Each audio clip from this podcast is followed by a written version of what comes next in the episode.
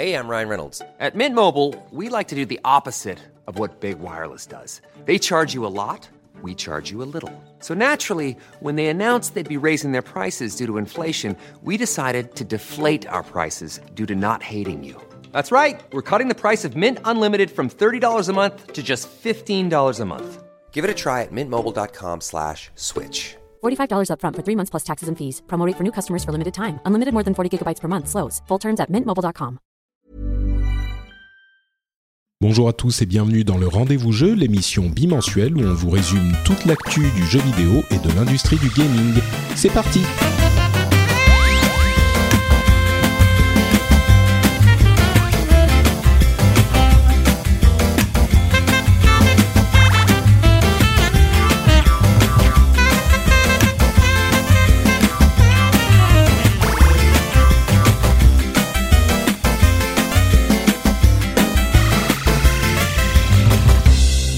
tous et bienvenue sur le rendez-vous jeu. J'ai failli dire tech, mais c'est parce que je suis encore un tout petit peu en vacances. Je viens de revenir en France il y a quelques jours à peine et je profite de la canicule parisienne. Euh, Et en plus de ça, il y a des travaux juste en face de chez moi. Donc euh, j'espère que ça s'entendra pas trop dans l'émission.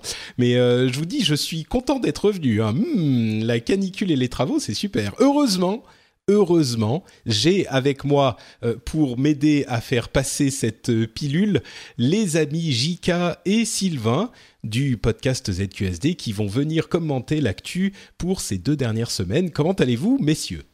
Très Mais bien. ça va, merci, merci de l'invitation une fois de plus. Merci, ouais. Oui, bah, bah Jika, t'es Ouais, maintenant chez bon, toi. Sylvain, oui, c'est même peu, le ouais. quoi, troisième, quatrième épisode. Un donc, truc euh, comme ça, je compte plus en tout oui, cas. Oui, oui, non, mais vous êtes à la maison, On- installez-vous, mettez un les petit peu à coussins, l'aise. Bah, moi, je suis en caleçon, hein, là, je te l'ai pas dit, mais là, je suis tranquille. hein. Ouais, écoute, je crois que là, euh, ces jours-ci, la moitié de la France est en caleçon, donc euh, exceptionnellement, on t'excusera. Ceux, ceux qui travaillent chez eux ont, ont la chance de pouvoir euh, bosser en caleçon, effectivement. Ouais, Voilà, les autres font ça. des travaux à côté de chez Patrick. Exactement. Euh, oui, non, c'est vrai que euh, je, bon, je, je plaisante. hein, c'est quand même très sympathique d'être revenu à la maison. Surtout que j'ai passé six semaines à l'étranger. C'était, euh, je crois, le plus longtemps que j'ai passé à l'étranger depuis que bah, que je vivais au Japon, quoi. Il y a plus de dix ans. Mm. Donc, euh, oui, oui, c'était. Mais c'est l'avantage d'être, euh, de travailler de chez soi, c'est qu'il me suffit d'un ordinateur et je peux travailler de n'importe où, quoi. C'est vrai, beau la technologie. cool. Mais oui, c'est merveilleux. D'ailleurs, euh, si vous n'avez pas écouté le podcast résumant l'E3 2015 qu'on avait fait, bah moi j'étais en Finlande justement et JK était ici, on avait Diraen aussi. Euh, eh bien, vous pouvez aller l'écouter, c'est l'épisode précédent et ça fait trois semaines en fait qu'on n'a pas fait d'émission. Donc euh, voilà, on est de retour, c'est bon, tout est reparti et on a des choses dont on peut vous parler. Vous aussi, euh, ça va bien? Le ZQSD, tout marche bien? Ah bah, ZQSD va, ouais, va bien. On a enregistré un numéro avant, euh, non, la semaine dernière, euh, et c'était, c'était bien. On a, on a parlé de Blizzard d'ailleurs, Patrick, tu le sais, parce que tu es venu commenter. Et, Euh, euh, oui, il- par, euh, par chat, Oui, par chat, et par oui, JK interposé. euh, T'as pas débarqué dans la salle en, oui. hurlant euh, pendant tapant dessus. Non. Exactement. Euh, et donc ce sera en ligne bientôt. Hein. Ça, ça c'est. Ce sera en ligne ce soir, Monsieur normalement. Sylvain. Ah, Ah, même ce soir. très Bah, c'est formidable. Bon, bah ça fait de quoi de quoi vous occuper sur euh, pendant les, les enfin sur les plages et pendant l'été et on parlera de tout le reste de ce que vous faites en fin d'émission. Mais en attendant, parlons un petit peu du gros sujet qui a animé les débats fiévreux des fans de PC et euh, bah non même pas en fait. J'allais dire des fans de console, mais en fait pas vraiment. Pas Ces ça. dernières semaines, c'est la sortie de Batman Arkham Knight qui a eu des gros gros problèmes sur PC. Et c'est marrant parce que les, fans de PC sont généralement assez convaincus de la supériorité de leur plateforme. Euh, et j'avoue que moi-même, étant grand fan de PC, je fais souvent partie de ce camp. Mais c'est toujours marrant parce que là, en l'occurrence, il y a eu une sortie sur console qui était vraiment euh, assez impeccable. Euh, enfin, je dirais une sortie qui était normale, c'est-à-dire que Ouais. le jeu est sorti et il marchait sur console. Donc euh, voilà, on applaudit, hein, le jeu marche quand il sort. Enfin, sur PS4, il y avait quand même un patch de, de 5 gigas téléchargé, mais bon, c'est pas Oui, grand chose mais c'est le- comparé euh, le comparé jour au de la PC, quoi. sortie, ouais. Le jour de la sortie, ouais. Euh, et sur, euh, sur PC, par contre, il avait des bugs euh, assez importants. Il y avait des problèmes de, de framerate. Donc, le jeu tombait à 8 images par seconde, 14 images par seconde, voire même une sorte de format PowerPoint quand on appelait la Batmobile. et le problème, alors c'était marrant parce que le monde du PC était s'est enflammé, bien sûr il y a des gens, il y a beaucoup de gens qui avaient ce problème. J'ai aussi entendu parler de, de, personnes qui ne l'avaient pas du tout, donc euh, c'était pas tout le monde non plus. Mais le monde s'est enflammé et c'est marrant parce que on aurait pu tendance à, avoir dire que, on aurait pu avoir tendance à dire que, voilà, si je mets les mots dans le bon ordre, les phrases se, sont plus compréhensibles. Euh, on aurait pu avoir tendance à dire que les fans de, de consoles se marraient dans leur coin. Mais en fait, non, les fans de console, ils s'en foutent un peu de, cette rivalité feinte entre PC et console. Ils étaient juste en train de jouer, eux. Donc, euh, moi, je, montrais mon point vengeur de, leur côté. Et puis, j'ai acheté la version PS4, c'était plus simple. Euh, mais bon, on a quand même eu des, informations sur tout ça a fortiori. Après la sortie, on a des gens qui font partie de l'équipe de euh, Quality Assurance, donc les gens qui vérifient la qualité des titres de chez Warner qui est l'éditeur du jeu, qui ont, qui ont euh, témoigné, c'était chez qui? C'était chez Kotaku, je me souviens même plus. Je crois oui que c'est sur Kotaku. Ouais. Ce que disait Polygon en tout cas. C'est ça. Donc ils étaient, ils sont allés euh, parler à Kotaku pour dire que ce port euh, PC qui a été géré par une autre société c'était Iron Galaxy. Ah, ah, oui, Iron Galaxy, pardon, euh, qui a été géré par eux, avait des problèmes depuis plus d'un an. Et comme Rocksteady, le développeur du jeu, avait des problèmes déjà pour la version euh, PS4 en particulier, ils ont affecté une énorme partie de leurs euh, équipes de test à la version PS4 pour s'assurer, enfin PS4 et Xbox, pour s'assurer qu'elle fonctionne vraiment bien. Et la version PC est complètement tombée en, enfin c'est devenu la, la douzième roue du carrosse. Et euh, évidemment, on peut, on se demandait quand il est sorti, mais comment est-ce qu'il pouvait ne pas savoir? C'était évident qu'il savait parce que le jeu marche tellement mal que c'était évident qu'il savait. Et là, on a eu la confirmation. Ça faisait des mois et des mois qu'ils avaient ces problèmes. Et, et donc là, moi, je me dis, mais est-ce que, enfin, finalement, euh, Warner a décidé de retirer le jeu de la vente sur Steam notamment euh, au bout de, quelques jours à peine. Hein, donc, il est resté en vente très peu de temps. Mais si c'était pour arriver à un résultat comme ça, pourquoi ne pas décaler la sortie PC de, quelques semaines ou de quelques mois, même si c'était pour avoir une, sortie aussi ratée euh, Et en même temps, je me dis, mais qu'est-ce qu'on peut faire là? On est à un niveau où on sait qu'il y a des jeux qui sont qui sortent euh, en mauvais état, mais malgré ça, ça continue. Euh, c'est un petit peu un constat d'impuissance qu'on fait par rapport à cette sortie, non? Bah, disons, en plus, le problème, c'est que ça risque de, de, de, pénaliser le marché du PC parce que il euh, y a plein de joueurs qui, bon, qui effectivement ont un PC et préfèrent la version PC alors, la plupart du temps. Euh, moi, en général, c'est le cas. Euh, mais là, moi, pour, pour, le prochain gros blockbuster qui va sortir, je vais, je vais peut-être réfléchir. Est-ce que je prends la version PC, est-ce que je prends la version PS4 Là, par exemple, Batman, j'ai pris, j'ai pris la version PS4, j'ai eu le nez creux. Et, et oui, enfin voilà. Et, et c'est, c'est, c'est vraiment triste. En plus, Warner, c'est quand même pas la première fois que ça leur arrive. Je crois que Mortal Kombat 10 avait eu les mêmes problèmes euh, avait eu des problèmes de, de, de, de stabilité sur PC. Shadow of Mordor était, était bien euh, sorti, mm. mais euh, Mortal Kombat, effectivement, mais pas aussi important. Euh, non, non, c'est sûr. Après, moi, je, je l'ai quand même essayé sur PC. bon, j'ai une machine qui est, qui est plutôt puissante, c'est un portable, hein, mais il a avec une carte graphique Nvidia, vraiment de, de, dernière génération, la 980M, et j'ai pas constaté de problème, honnêtement. Hein. J'ai joué, bon, j'ai joué peut-être 20 minutes, hein, le temps de voir comment ça tournait. ça tourne plutôt correctement, ça, ça tourne sans doute à 30 FPS, c'est probable, mais au moins j'ai pas, enfin, en tout cas, j'ai pas constaté ces grosses chutes de framerate euh, euh, chez, chez beaucoup de gens qui, qui, qui, sont chez beaucoup de gens. Quoi. Même en hmm. appelant la Batmobile? Euh, Ouais, je crois, ouais. Parce que là, c'est à ce moment que vraiment à ce moment-là que le jeu part vraiment complètement en vrille. Quoi. C'est vrai qu'avant que tant qu'on n'appelle pas la, bagnole, en fait, ça peut faire plus ou moins illusion. Alors il manque hmm. ça et là quelques textures. Et le rendu est peut-être pas toujours aussi fin que sur console, ce qui paraît quand même une aberration. Ce fou, ouais. Mais, euh, ouais, mais euh, le jeu fait quand même plutôt illusion, quoi. Il y a de temps mm. en temps un, petit freeze, mais dès qu'il y a la Batmobile, là, c'est, ça devient, euh, c'est une image toutes les, toutes les 20 secondes, quoi. Et surtout que la, la Batmobile, euh, enfin en tout cas au début, moi j'ai joué un petit peu, euh, elle est là tout le temps, quoi. C'est vraiment le gros truc. Et moi je pensais qu'il y aurait genre deux trois missions par-ci par-là, mais c'est un des nouveaux piliers du gameplay. Donc euh... ouais. ah bah complètement. D'ailleurs c'est c'est un des reproches que souvent on peut faire au jeu, c'est que la Batmobile est un peu trop exploitée dans le jeu, mais bon. Bah ça, on peut en parler dans une minute. Euh, je voudrais qu'on donne nos impressions sur le jeu euh, également. Mais au-delà de ça, est-ce qu'il y a euh, parce que avant, enfin jusqu'à l'année dernière, on se disait bon, euh, il faut pas précommander les jeux et donc ça donnera euh, aux, éditeurs et aux développeurs, le, ça leur fera passer le message qu'il faut faire attention à ce que les jeux soient bien finis. Et là, en mhm. l'occurrence, bah, ils ont décalé le jeu, je sais plus, peut-être trois fois euh, pour s'assurer qu'il soit bien fini, mais c'était spécifiquement pour les versions console ou en tout cas pour la version PlayStation. Et par contre, la version PC, est-ce que, enfin, on sait que le marché est plus petit sur PC que sur euh, console, surtout pour des jeux multiplateformes et grand public comme celui-là. Mais eh, eh, on peut rien faire là pour le coup. Ou alors, euh, je sais pas, qu'est-ce qu'on peut envoyer comme message à Warner, à part le fait de, ne surtout pas acheter euh, Mad Max qui va sortir en septembre, toujours édité par la Warner, de ne surtout pas l'acheter sur console, sur PC, ou enfin, je sais, je sais pas quoi faire je ne sais pas quoi conseiller aux auditeurs. Ben en euh, fait, il y, a quand même un vrai problème qui est celui de, bah, c'est quasiment une escroquerie quoi, euh, à ce niveau-là, parce que je veux dire, comme tu le disais avant, ils pouvaient pas savoir, ils pouvaient pas ignorer les problèmes qu'il y avait sur cette version. Après, c'est vrai que Iron Galaxy avait déjà fait euh, Batman Arkham Origins aussi, et ça, qu'il n'y avait pas eu de problème plus que ça, tu vois.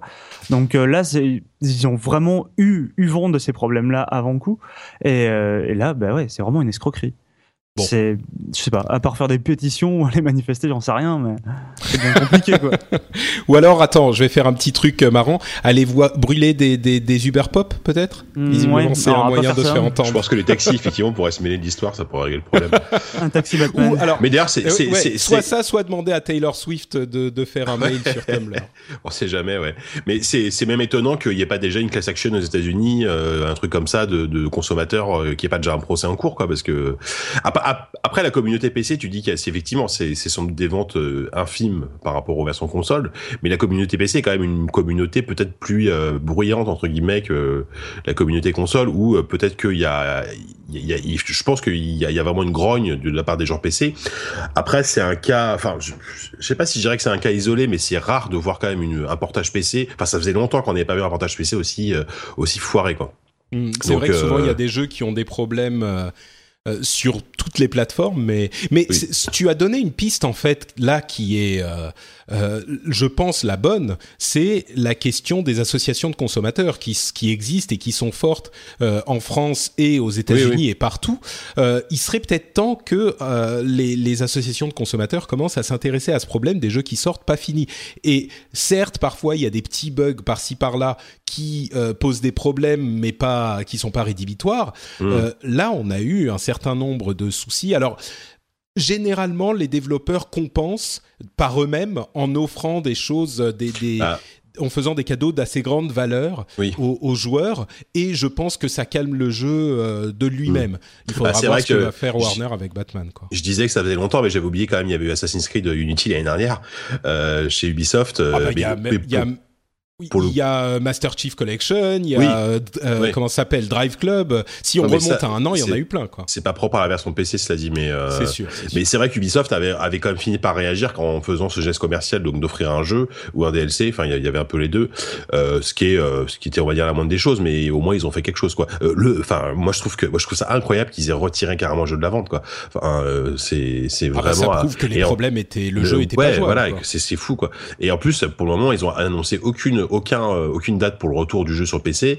Et euh, d'après les quelques échos que j'ai pu avoir et qu'on ait pu avoir, ce serait sans doute pas avant euh, plusieurs semaines voire mois quoi. Bah, Rocksteady a euh, annoncé qu'il s'attelait à la tâche et que la tâche était volumineuse, on va dire. Et là, ils y vont vraiment, ils y vont sérieusement. Je pense que Rocksteady est pas du tout content de la manière dont ça s'est passé. Ah oui, Et, et oui, mais, mais bien sûr, il faut qu'ils fassent les choses bien. Là, ils vont prendre le temps. Ça va prendre le temps que ça va prendre. Et quand ils seront prêts et qu'ils sauront combien de temps ça va prendre, je pense que le jeu sera pas fonctionnel avant euh, une ou deux semaines encore. Euh, enfin, il ne reviendra pas à la vente en tout cas. Et, à ce moment, ils annonceront les choses qu'ils vont faire pour compenser. Mais euh, Bon, ceci dit, le jeu, il est quand même pas mal. moi, j'y ai joué, donc je suis rentré il y a quelques jours à peine. J'ai eu le temps de me poser pour l'essayer. oui, c'était il y a deux jours, donc j'ai eu le temps de me poser quelques heures. J'y ai joué, je sais pas, peut-être trois, quatre heures, quelque chose comme ça. Est-ce que vous y avez joué, vous? Euh, ouais, moi je, moi je dois être à peu près à 20h, je pense. Ah, quand même, euh, De jeu, donc euh, ouais, ouais, sur PS4 et, euh, et oui, oui, c'est, c'est comment dire, c'est vraiment un excellent, un excellent épisode. moi, j'avais été un peu, enfin, disons que le soufflet était un peu retombé. Il y a eu Arkham City qui était pas mal, mais finalement que j'avais pas adoré. et Arkham Knight, je l'ai, je l'ai, pas Arkham Knight, Arkham Origins, je l'ai pas fait. Oui.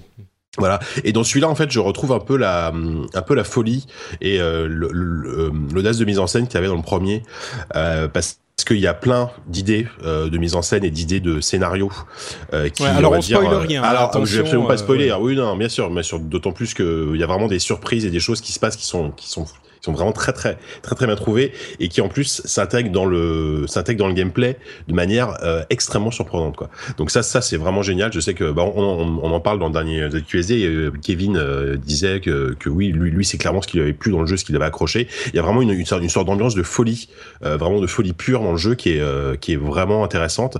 Et après en termes de gameplay c'est bah, c'est extrêmement carré. Hein. On, on, va pas dire qu'ils ont ils ont réinventé le concept parce que ça reste un mélange donc de, de combat au corps à corps d'infiltration, euh, d'enquête. Alors la, partie enquête a été vraiment améliorée. Je trouve que le, la partie détective est super. Il y a vraiment des, très très bonnes idées, encore une fois, de, gameplay euh, pour pour vraiment conduire une enquête. Ça c'est très cool.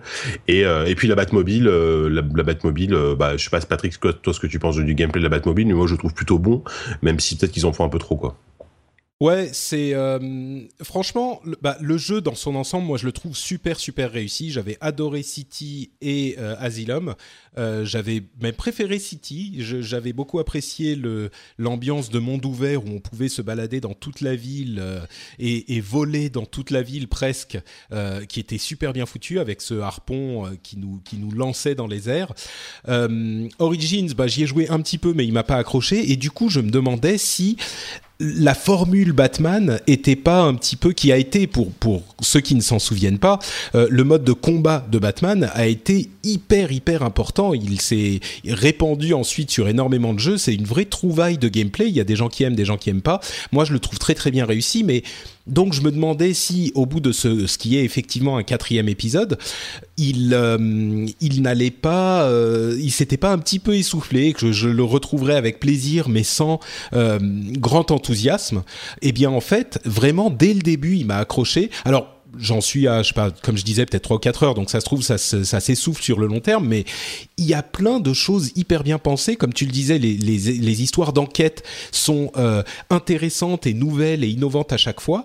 Euh, les, le moyen par lequel, enfin, moi, ce qui me faisait peur, en particulier après avoir joué un peu à Origin, c'était le, le bloat. Le, le, ça a trop grossi, il y a trop de fonctionnalités, il y a trop de mouvements, il y a trop de coups, il y a trop de combos, il y a trop de trucs. Et du coup, on s'y retrouve plus. Et en fait, ils ont réussi avec cette astuce de, scénario, euh, euh, bon, dont je vais pas parler, mais enfin qui est vraiment minime, euh, à faire une sorte de, d'amélioration de tout ça. Et par l'interface, ça fonctionne vraiment et, ça reste compréhensible. Et au niveau du scénario, encore une fois, et de l'écriture, c'est Enfin, c'est vraiment significatif, je pense. Dans Origins, on voyait un truc qui était, euh, on dit en anglais formulaic, c'est-à-dire ça suit la formule. On a Batman dans la ville, il doit tuer des gens et voilà, il se bat et on a le système de combat qu'on connaît, on a ci et ça. C'était euh, plus de ce qu'on connaissait déjà. Là, on sent qu'il y a vraiment des créateurs, des artistes euh, chez Rocksteady qui se sont dit comment est-ce qu'on peut travailler ce truc pour le rendre encore meilleur, pour améliorer sérieusement, sans juste ajouter des fonctionnalités euh, euh, qui n'ont pas lieu d'être dans le combat de Batman ou dans les trucs d'enquête où ils ont tout amélioré, ils sont euh, départis de la lourdeur et ils ont réussi à en faire quelque chose de vraiment réussi à mon sens. Je suis tout à fait séduit par ce nouvel épisode et j'étais pas convaincu que ça arriverait. Maintenant, il y a le cas de la Batmobile qui franchement à mon sens est pas euh, pas super euh, à sa place on va dire. C'est pas mauvais. Il y a des passages marrants. C'est jamais euh, ça nous ça nous donne jamais l'impression d'être complètement inutile. Mais par contre ça s'inscrit pas vraiment dans le mode de, dans l'esprit de Batman. On en a beaucoup parlé sur le net et ailleurs. Genre comme par hasard les ennemis envoient des chars qui sont en fait des drones sans conducteur parce que sinon Batman il peut pas les faire exploser hein, puisqu'il tue jamais personne. Bah là, euh, ouf, il y a des drones sans conducteur. Ah bah ça va, je peux envoyer des gros missiles Il y a des drones par, par centaines de milliers quoi. C'est ça. Le, budget drone. Euh, il est, au, courant que c'est des drones, tu vois, donc euh, ça va. bah oui. Alfred lui dit, je crois au début en disant c'est bon, vous pouvez y aller. Ok, d'accord. Mais c'est vrai que c'est, c'est, ça sent vraiment le, le, le la ficelle scénaristique vraiment un peu un peu tirée par les cheveux pour pouvoir justifier les combats de voitures quoi. Et, bon, bon. c'est c'est une sorte de mini, c'est même pas une fausse note, mais c'est une note qui était pas nécessaire. C'est une note en plus. En même temps, s'il y avait pas eu ça, je me demande si on n'aurait pas dit ah bah c'est c'est que exactement la même chose. Mais bon, mais c'est pas mauvais, même ça. Et franchement, au niveau du, enfin, l'écriture, le, les surprises qu'on a, les, moi je les, je suis hyper séduit quoi. Sylvain, tu as joué toi ou pas? Alors non, j'y ai pas joué. J'ai vu ah. quelques amis y jouer, mais non, effectivement, je peux pas. Bon, d'accord. Je peux pas vraiment juger.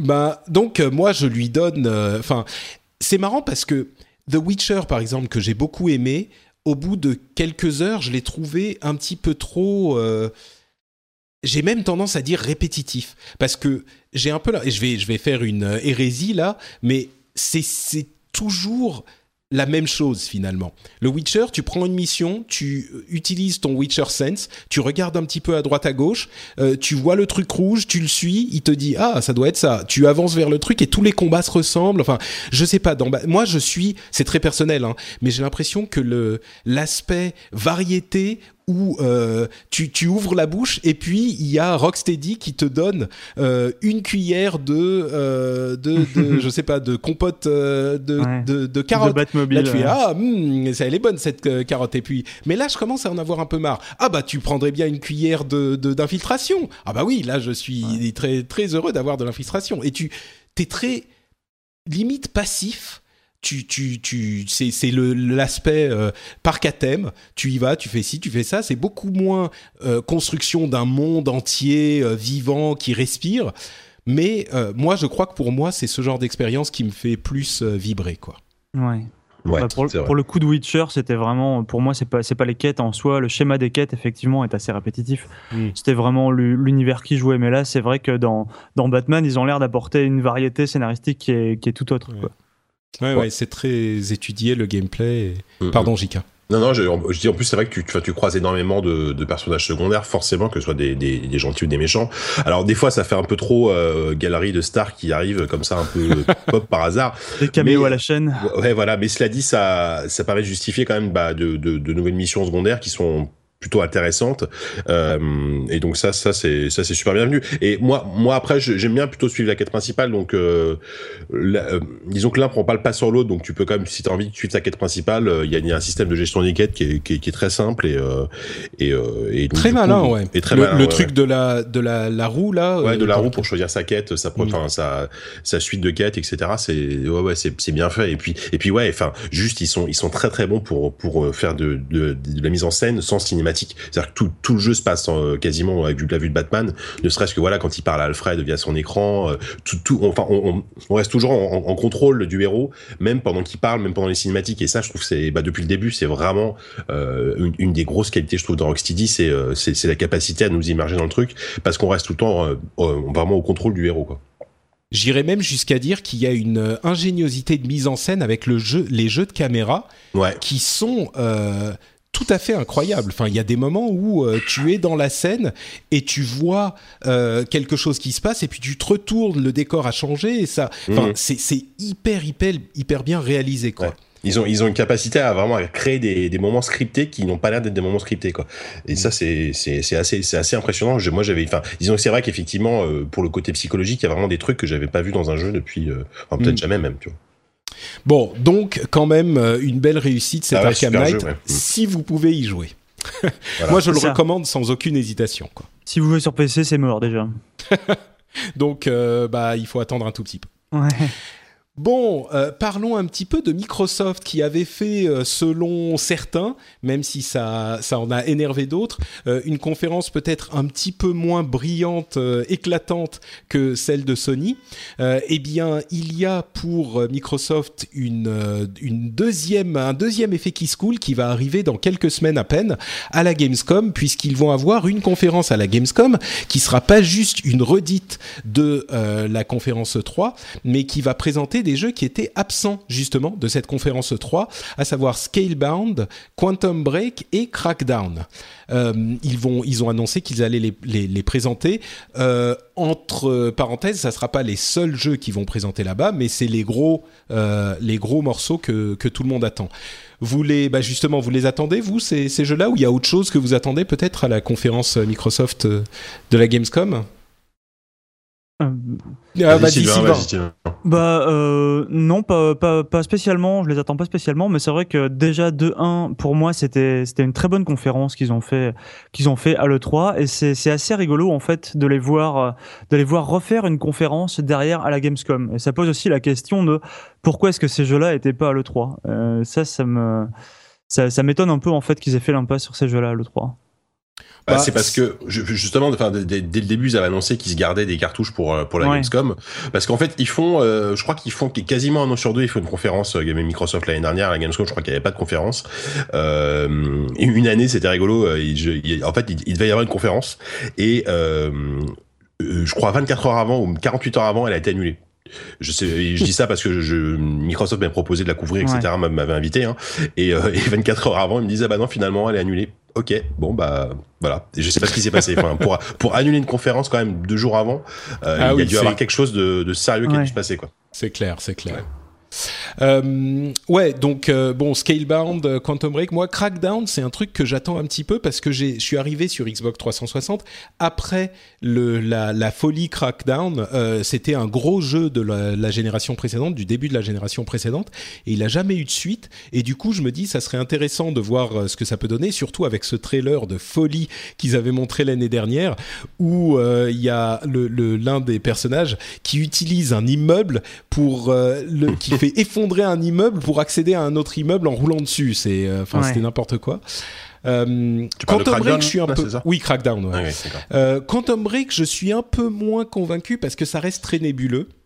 Et Scalebound, je vous avoue, je sais même plus ce que c'est. Bah, Scalebound, en fait, je viens de voir, moi j'avais oublié aussi, et c'est un, je sais pas si le jeu a été présenté, euh, enfin, on, a, vu à quoi ça ressemblait, mais déjà c'est développé par Platinum, euh, qui a, ah. l'habitude de faire énormément de jeux en ce moment. Voilà, qui font des bons jeux qui ne se vendent pas, malheureusement. Ouais. on exagère, mais bon, c'est Bayonetta. C'est les Bayonetta, euh, Voilà, c'est euh, Vanquish, euh, donc ils font des super bons jeux en général, mais et là, ce serait, ce sera plutôt de la, la fantasy.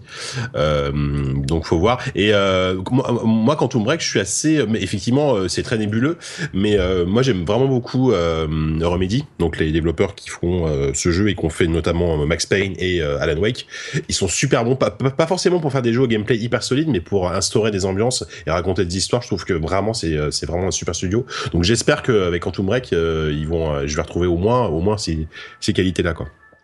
C'est vrai que bon, Quantum Break, euh, bon, c'est Max Payne, c'était un, un, un, énorme morceau quand il est sorti, mais ça commence à dater quand même euh, énormément. Mais ils avaient un, un certain, euh, on parlait de, de, scénario tout à l'heure avec Batman. Max Payne, c'était l'un des premiers jeux qui avait un vrai scénario écrit de fil noir bah hyper prenant. pourquoi pas C'est sûr que ça peut être intéressant. Et puis cette histoire de euh, voyage dans le temps, euh, enfin manipulation du temps localisé qui est un petit peu bizarre, ça pourrait être intéressant. Et encore une fois, euh, le, dernier Scalebound, j'avais oublié, t'as raison, c'est moi Bayonetta, c'est un jeu que j'aime vraiment pas mal, même si c'est le genre de jeu que je veux aimer et que je veux avoir une bonne raison d'aimer et j'ai jamais vraiment eu le temps d'y jouer. Et là, euh, pourquoi pas Scalebound, un gros partenariat avec Microsoft. Euh, surtout que ça y est, j'ai ma Xbox One. Ah, ça y est. Euh, oui, oui, oui, oui, J'en parle depuis, je sais pas, des, des, mois et des mois. Je dis que j'aurai une Xbox One à un moment. eh bien, ça y est, je l'ai. Et donc, je peux aussi vous livrer mes, mes premières impressions sur la console. j'ai, comment dire? Je l'ai prise principalement pour Master Chief Collection euh, et que j'avais jamais joué à, Halo en fait, donc euh, je vais découvrir Halo, ça va être euh, incroyable. Et j'ai du coup downloadé Killer Instinct aussi et j'attends Tomb Raider énormément. et du coup pour ces jeux-là qu'on vient de citer, je serai prêt. Mais j'avoue que ma première impression de la console au niveau interface, je suis un petit peu. Je me demandais en fait quand ils ont présenté la nouvelle interface à l'E3, je me disais ah oui bon des gens qui sont excités pour une nouvelle interface, pourquoi pas c'est bon, mais du coup, maintenant que je l'ai essayé, je comprends un peu. Hein. c'est très confusing, euh, je trouve l'interface de la Xbox One. Il y a des trucs partout, euh, je sais pas où. Alors je sais pas si c'est parce que j'ai pas l'habitude, mais euh, je me bah, dis elle, est, elle, est, elle est, elle est, elle est, beaucoup moins épurée que l'interface de la PS4, je trouve en tout cas. Mais peut-être que on s'y retrouve. Je pense que quand, quand au bout de 2, 3, 2, 3, 4 ans, quand t'as des dizaines de trucs installés, des jeux, etc. Je pense qu'on s'y retrouve mieux sur Xbox que sur PS4 parce que sur PS4, faut que tu fasses défiler le truc jusqu'au bout pour trouver tous tes jeux, etc. Là, Xbox, c'est, je pense que à terme, ça, ça, ça, ça, ça s'avère un peu plus intuitif. Ah, mais s'il faut attendre 4 ans pour que ça devienne intuitif, au bout d'un moment, on a perdu un peu le ah, but premier. je suis d'accord. Je suis entièrement d'accord. Oui, oui, pas mal. Euh, mais bon, bref, donc voilà, moi j'ai ma, Xbox One, je voulais juste le mentionner. Maintenant, je, je suis, j'ai toutes les consoles de la de la génération. C'est pour le travail, hein, bien sûr. Est-ce que, tu, as la Wii Je suis désolé, tu n'as pas toutes les consoles. Euh, non, mais je parle de ça. Pas la Wii T'as racheté par hasard d'ailleurs la Wii On n'en parle pas, mais. Oui, bah si, on l'avait mentionné il y a ah quelques, ah temps. Ouais. Tout le monde a déjà oublié. Euh, donc voilà, ça c'est pour, euh, pour euh, Microsoft et, la Gamescom. J'ai assez hâte de voir ce que ça va mm. donner. C'est dans un mois exactement. Et entre parenthèses, Sony ne sera pas en reste puisqu'ils viennent à, ils auront une conférence à la Paris Games Week. Donc ça c'est en septembre ou octobre, je sais plus. C'est octobre, je crois. Je vérifie. Euh, je me souviens que ça, ça, a coïncidé toujours avec euh, la, Gamescom, la, la BlizzCon quand. Ça, je crois que c'est fin octobre. Hein. c'est vraiment assez tard dans l'année. Hein. Euh. Ouais. Et euh, bah oui, parce qu'on dit souvent que les, les, les, les, gens qui vont à Paris Games Week, ils jouent à des jeux qui sont déjà sortis. Quoi. Ils font la queue pour jouer à des jeux qui sont déjà sortis. bah, je t'avoue qu'à la Gamescom, moi, il y avait des années où il y avait des gens qui faisaient la queue pour jouer à World of Warcraft sur la version qui était disponible. C'était assez, incroyable. Mais c'est vrai que juste pour. Vas-y, euh, Sylvain, vas-y. Non, c'est juste que j'ai envie de dire que c'est quand même tout à fait curieux de voir, de voir Sony à la Paris, tenir une conférence à la Paris Games Week qui est en train de, s'installer malgré tout comme un, comme un événement qui n'est plus justement que, euh, que ce festival où tu peux aller tester des jeux sortis, tu vois. Il peut y avoir aussi des, des annonces, ce genre de choses. Et euh, je pense que ça fait, ça fait du bien quand même d'avoir ça. Ouais. C'est vrai. C'est vrai. On est j'ai pas mal d'espoir pour la, pour la Paris Games Week que ça puisse devenir. C'est un événement important au niveau du nombre de. De, la fréquentation. Hein. Oui, c'est ça, au niveau des chiffres.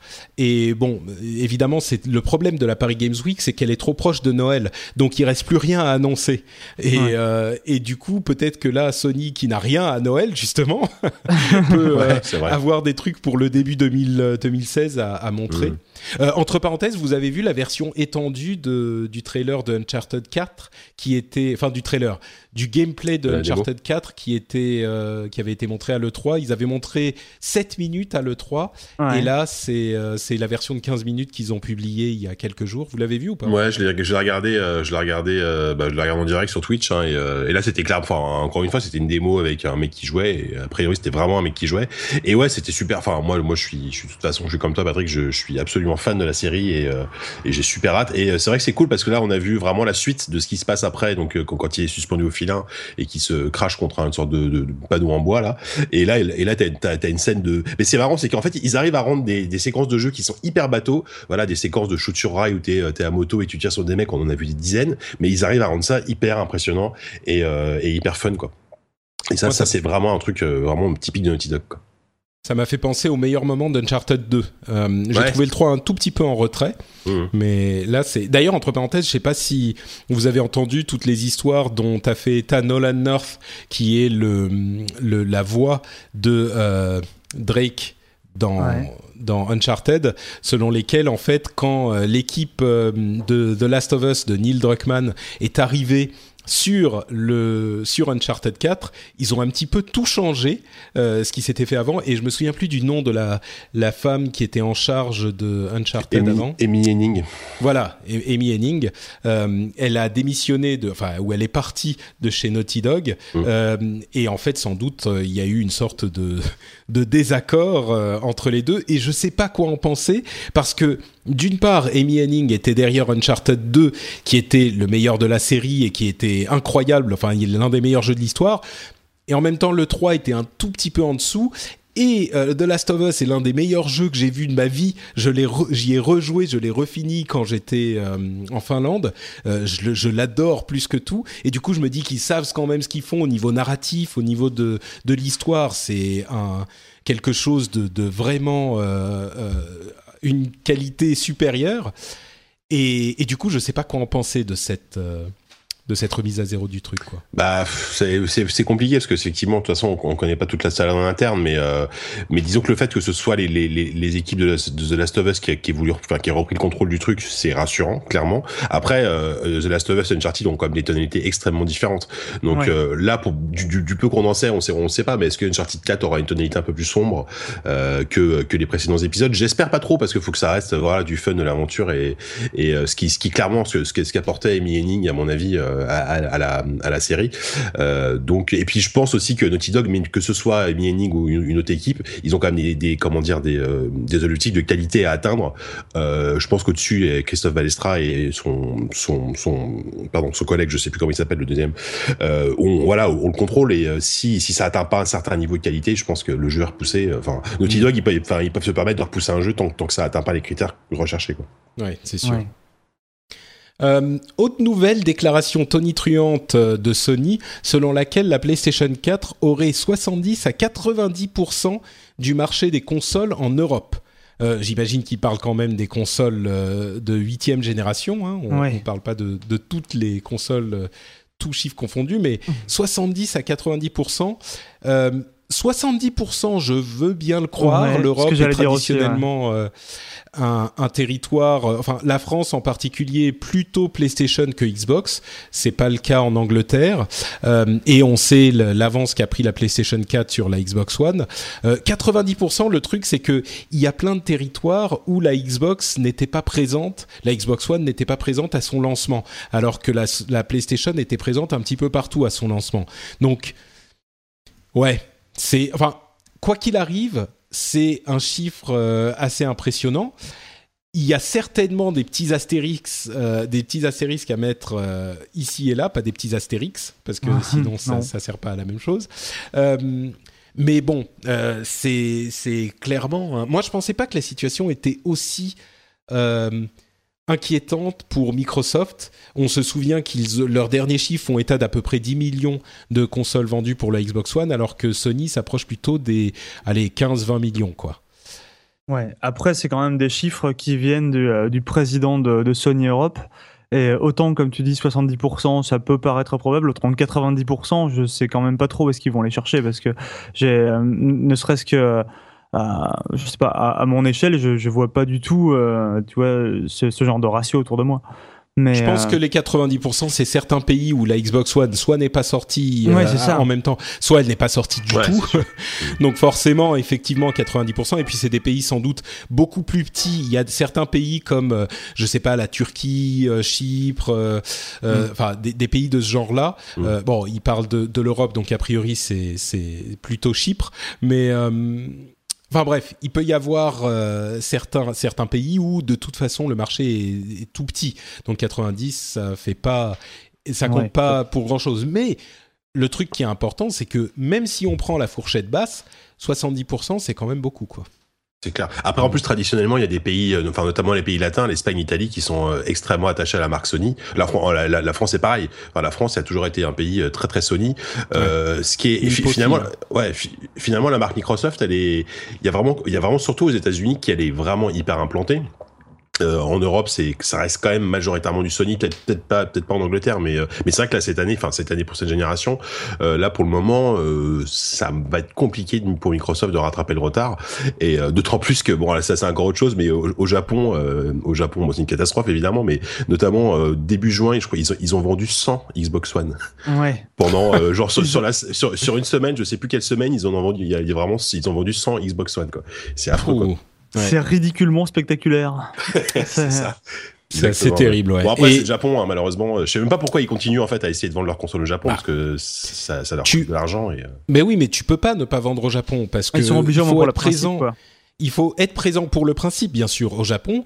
Euh, c'est une question de principe, mais c'est aussi une question d'avoir une certaine présence sur le marché japonais. Ça te donne un, une, euh, une, présence dans l'esprit des développeurs japonais, et on sait que les développeurs japonais sont très importants, bon, à des degrés variables, mais sont relativement importants pour vendre des consoles aussi en Occident. Donc, euh, je pense pas que Microsoft puisse se permettre d'abandonner complètement le Japon. Bon, là, clairement, ils sont plantés encore plus qu'avec la 360, ce qui était difficilement imaginable, mais euh, ils peuvent pas se permettre de ne pas y être. oui, oui, euh, mm, certes. Mais bon, euh, d'ailleurs, entre parenthèses, euh, il y a les, les, le rapport du CEL, du syndicat des éditeurs de logiciels de loisirs, pour la première moitié de l'année 2015 qui a été édité. Et on voit que dans les... les je sais pas pourquoi, il y a un top de 19 jeux qui était montré sur l'article de Gamecult par l'excellent Oscar Lemaire. les 19 jeux, les 19 premiers jeux, il n'y en a pas un seul sur Xbox, ni Xbox, enfin sur Xbox One. C'est Enfin bon, bref. Donc euh, on a beau, c'est une situation très compliquée dans laquelle ils sont Microsoft et. Bon, on leur souhaite bon courage. Hein. Et entre parenthèses, Nintendo aussi est dans une situation un petit peu compliquée. Je crois que l'analyse après coup de cette conférence assez catastrophique. Là, par contre, autant il y a des gens pour Microsoft, euh, il y a débat sur la, réussite de la conférence, euh, autant chez Nintendo, il y a très très peu de gens qui sont euh, sortis des, commentaires pour venir me dire qu'en fait il y avait des choses bien chez Microsoft, chez, chez Nintendo, pardon. dans les commentaires, on m'a parlé de Xenoblade et de ce genre de choses. Pour Microsoft, on m'a parlé aussi, on m'a dit ah mais il y a Recode, il y a Ion il y a tout ça dans la conférence de l'E3. Ouais, c'est. c'est c'est pas des trucs mauvais, mais bon. Bref. On commence à aller chercher dans la niche là, à ce moment-là. Ouais, c'est un peu ça, ouais. Mais, euh, mais donc Nintendo, euh, je crois qu'ils ont clairement fait la, le deuil de la Wii U et on entend parler de début de production pour la NX euh, dès octobre, mais ça serait pas une mhm. production de masse, ça serait des, des, des, des je sais pas d'ailleurs comment ça se passe exactement, mais ça serait pas encore la production de masse. La production de masse commencerait début en mai ou en juin ce qui légitimise, crédibilise la théorie de la sortie à Noël 2016 euh, euh, avec euh, Nintendo qui annonce que la sortie serait digne de Nintendo avec donc des chiffres plus importants que ceux qu'on a connus dans les dernières dans les dernières consoles. Bah, le truc, c'est que digne de Nintendo, ça fait quand même un moment qu'on sait plus trop ce que ça veut dire, quoi, parce que euh, ils, ont, ils ont tendance à faire des lancements de consoles un peu, un peu ratés. Hein, il faut quand même pas, pas se mentir. Ils sont tout le temps. C'est bizarre d'ailleurs parce qu'ils sont toujours un peu, ils sortent toujours un peu dans le creux. Ils sont tout le temps les premiers à sortir leur machine et pourtant ils font tout le temps euh, systématiquement euh, une espèce de flop enfin du moins avec la Wii U. Et, bah, on se souvient que la 3DS a très mal démarré aussi. Bah, hein. hein. C'était bien sûr historiquement, même, même la DS, la première DS qui a fait un carton, au début, c'était pas foufou. Hein. En fait, il y a que la Wii qui a vraiment cartonné dès le début parce que parce qu'il Hey everyone, I've been on the go recently. Phoenix, Kansas City, Chicago. If you're like me and have a home but aren't always at home, you have an Airbnb. Hosting your home or a spare room is a very practical side hustle. If you live in a big game town, you can Airbnb your place for fans to stay in. Your home might be worth more than you think. Find out how much at airbnb.com/slash host. Hi, this is Bachelor Clues from Game of Roses, of course, and I want to talk about Club Med.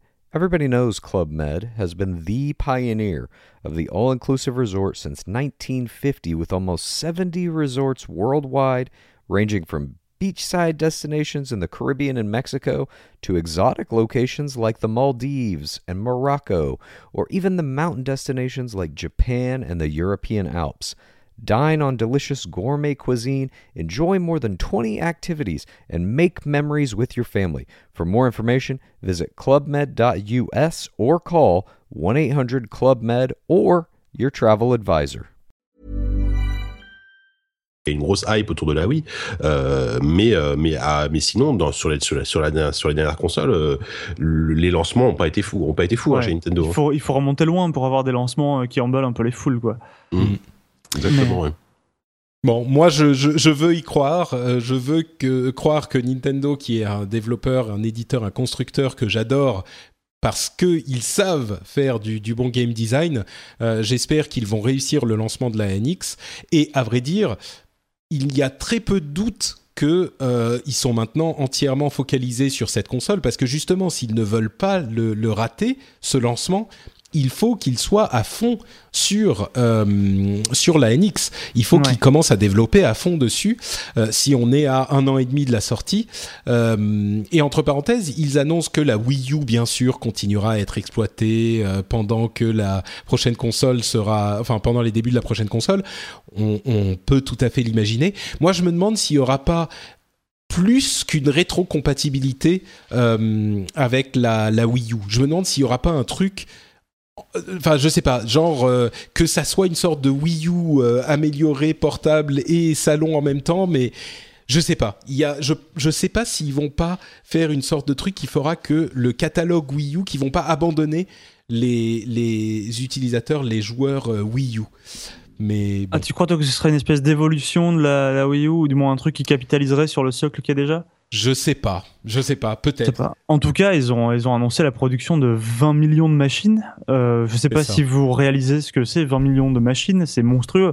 Je sais plus combien il s'en est vendu euh, la, la, première année de, de, PlayStation 4, mais je crois que c'était quelque chose de l'ordre de 16 millions, si je dis pas de bêtises. Peut-être un petit peu moins, mais autour de ça. Ouais. Un truc comme ça, euh, c'est-à-dire qu'ils veulent, ils sont partis pour avoir des, 13, des, des, attentes aussi élevées qu'à ce truc-là. Après, si effectivement on parle d'une console de salon, c'est très très, ce serait très impressionnant, ou du moins très optimiste. Si on parle après d'une machine qui est peut-être portable, effectivement, peut-être plus tournée vers le, jeu mobile, téléphone, ce genre de choses, c'est peut-être plus, des chiffres aussi énormes que ça. Bah en fait, moi j'ai lu une analyse très intéressante sur, euh, je crois que c'était chez Polygon, je ne sais plus exactement, mais j'avais lu une analyse très intéressante sur le fait que, euh, en réalité, c'est pas la Wii U qui est en fin de vie, c'est la 3DS. Donc euh, la 3DS, elle commence à être véritablement très âgée, enfin véritablement âgée, je vais pas dire très âgée, euh, et surtout euh, au niveau puissance, elle montre plus que ses limites. déjà qu'elle n'était pas très puissante à sa sortie, donc celle qui doit vraiment être renouvelée, c'est plutôt la console portable de Nintendo. Ils vont jamais abandonner leur marché de portable qui est énorme. du coup, on peut imaginer que si ils prévoient des chiffres pour une sorte de d'hybride ça salon et portable, euh, il compte sur des ventes cumulées de l'intérêt des joueurs pour ces deux segments. Euh, et tout à coup, on se dit que c'est pas forcément une si une idée aussi saugrenue que ça de se dire qu'ils vont en vendre. Euh, bon, ils en produisent 20 millions la première année, ils sont pas obligés de tous les vendre immédiatement, de toutes les vendre immédiatement, mais ça arrivera sûrement pas d'ailleurs. Ouais. Ouais. Et puis ce qu'ils ont intérêt à faire aussi, euh, je crois que c'est euh, Iwata qui le disait que, comme comme tu dis, c'est un, lancement qui ne qui sera digne de Nintendo et il précisait que il faudra pas reproduire les erreurs des précédentes consoles. Euh, donc on peut espérer peut-être aussi un gros line-up au lancement, euh, c'est-à-dire que euh, avoir direct un, Mario inédit, peut-être un Zelda. je pense que et, disons pour attirer les joueurs dès le début, quoi, dès, dès le départ, ou les, les, les, hardcore gamers, même le public de Nintendo qui est quand même assez énorme, s'ils voient qu'il y a un, un, Zelda qui a l'air très bon et puis un Mario par exemple ou un Mario Kart idéalement ils vont y aller quoi. Donc euh, ça, peut être aussi un, indice sur le fait que voilà ce soit une console qui qui, compte énormément et qui, qui rattraperait le, les, erreurs de enfin les erreurs de, de communication et, de, de, production des, précédentes quoi.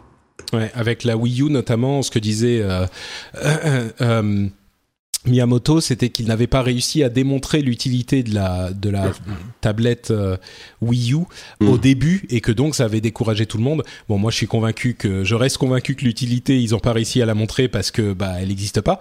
Mais bon, c'est oui, non, bah peut-être, euh, peut-être que lui, euh, euh, il est plus intelligent que moi, il connaît mieux le game design que moi, donc peut-être que. Bah, c'est marrant parce que l'utilité principale de la Wii de la de, la de la Wii U tablette, du Wii U gamepad, pour moi, c'est le fait de pouvoir jouer de manière déportée sur ton sur ton canapé à, des jeux Wii U quoi. Donc c'est vrai que du coup, on verra bien la NX qui serait une sorte d'hybride qui te permettrait de de jouer à ton Zelda sur ton avec un, des beaux graphismes et tout chez, chez toi dans ton salon et continuer ta partie d'une manière ou d'une autre dans le métro sur une sur une sorte de support portable. Je, je sais pas très compliqué au niveau gameplay, ça. Hein, ouais, très compliqué. que... Non, mais là, oui, on est clairement dans la théorie. Et puis après, Nintendo, ils, ils nous ont quand même surpris.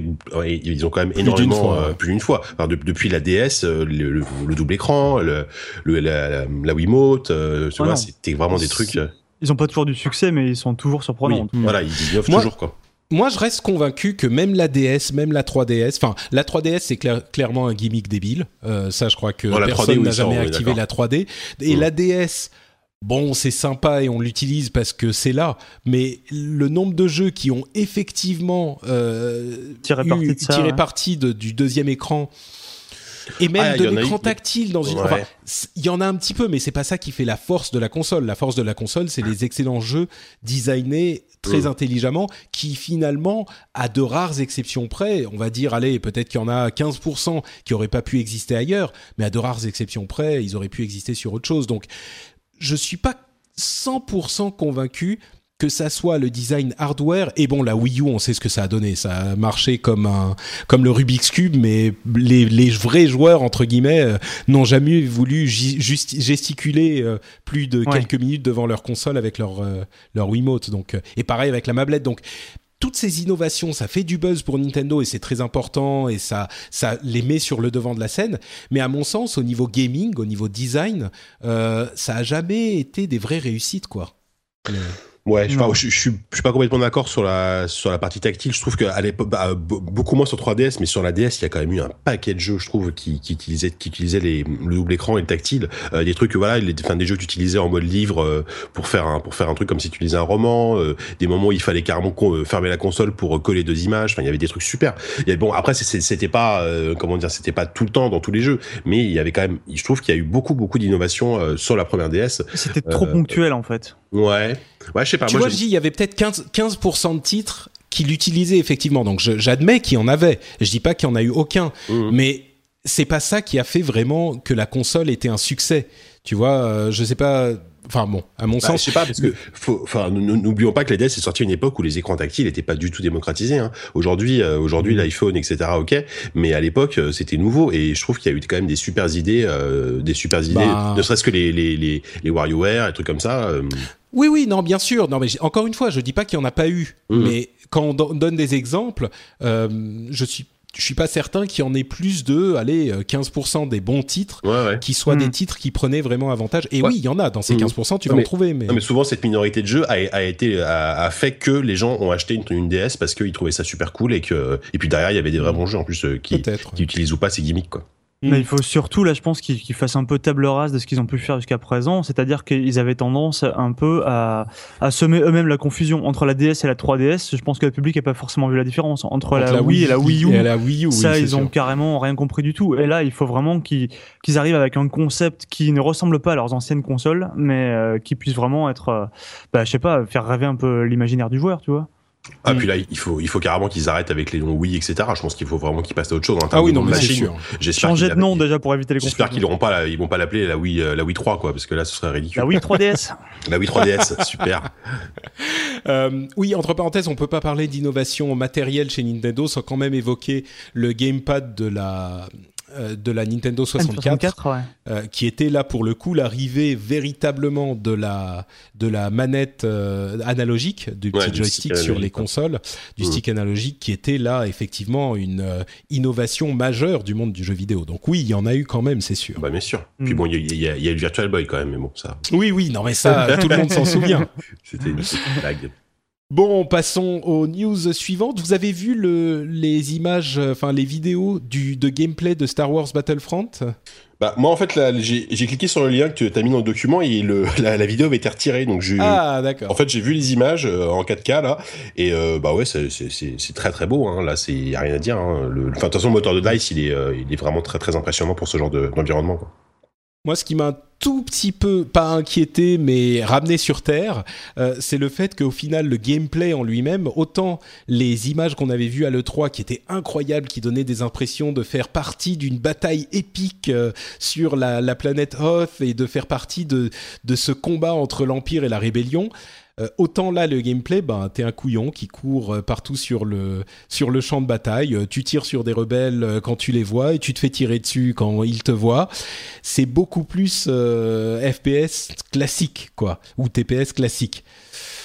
Donc, ça me fait, je dis pas qu'il sera pas bien, mais euh, ça me, me ramène mon, mes rêves de, de, de vivre Star Wars à quelque chose d'un petit peu plus réaliste, je pense. Ben, ça a clairement été un peu, un peu survendu, je pense. C'est, là, ça va être euh, un, ça va être forcément un, on va dire un gameplay un peu plus, un peu plus vide, tout simplement. Euh, un peu plus ressemblant à un, Battlefield ou un truc comme ça, quoi. Plus classique. Bah, c'est ça, enfin, oui.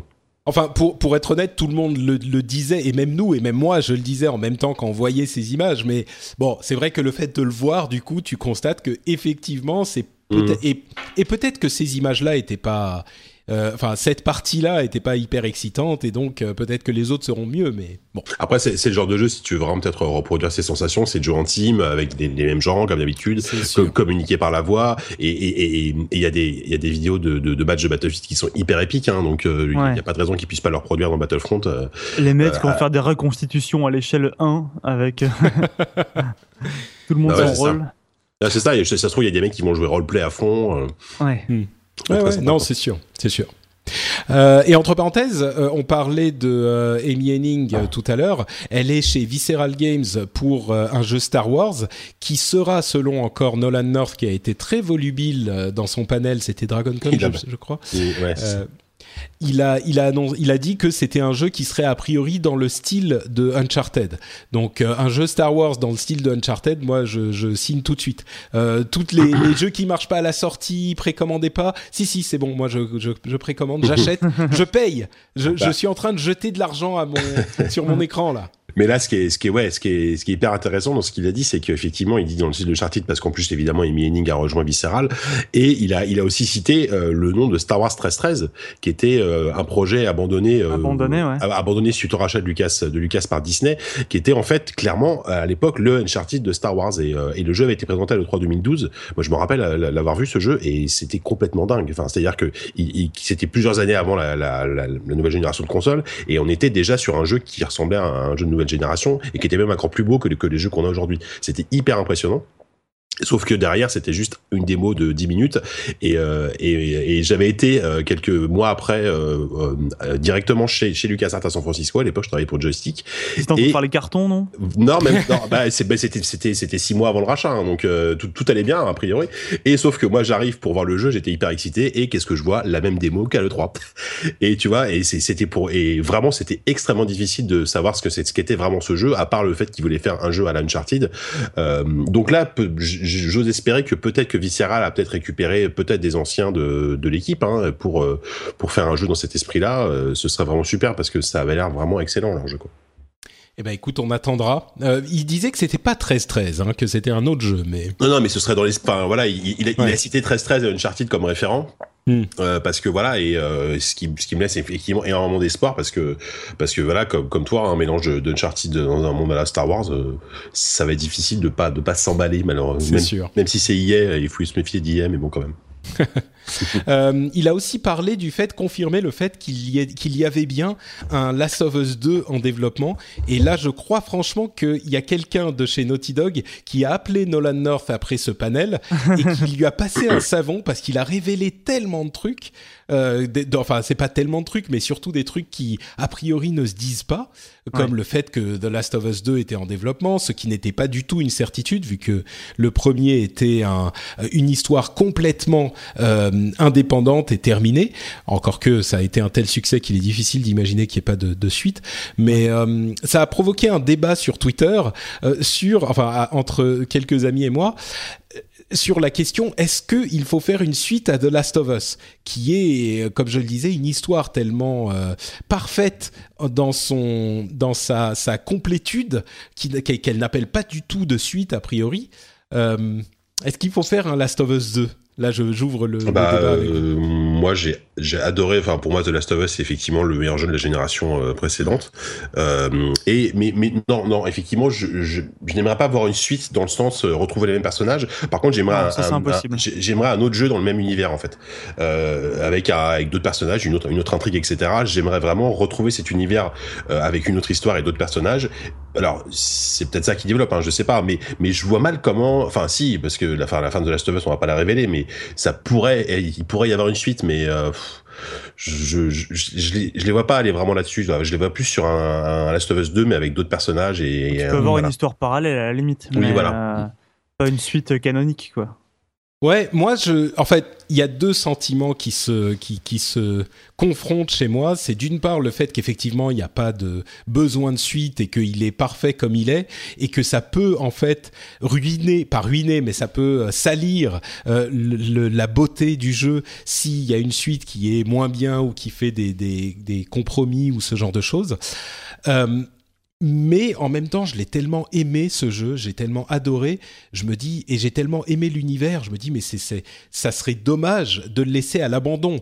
Euh, on hmm. peut se dire, oui, c'est la, la pureté du jeu qu'on a sorti et qui était parfait tel quel, mais en même temps, c'est un truc qui a été construit, qu'on a adoré, qui est complètement euh, oublié, qui ne servira plus jamais. C'est un petit peu dommage aussi.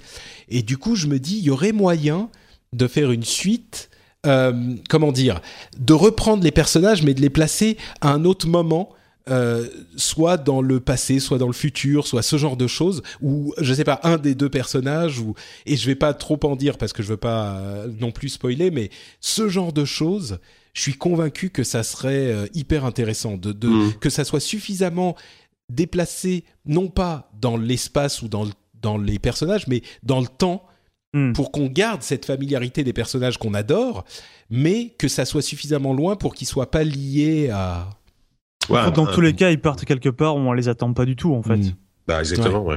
Bah, ils, ils, avaient déjà un peu exploré des pistes comme ça avec le avec le DLC euh, Left Behind. Je sais pas si tu l'as fait, Patrick. Ah, il était magnifique, exceptionnel. Et justement, ça raconte des, des portions euh, de l'histoire qui étaient restées un peu dans l'ombre. Enfin, il y en a un, c'est carrément un flashback avant le début de l'histoire, et un autre, c'est vraiment une portion du, du, du, du scénario principal qu'on connaissait pas. Et euh, elle est, et voilà, et il y avait des idées de mise en scène qui étaient fabuleuses. Euh, et donc, euh, oui, peut-être qu'ils peuvent aller effectivement dans dans, ce, dans cette direction aussi. Quoi. Mm.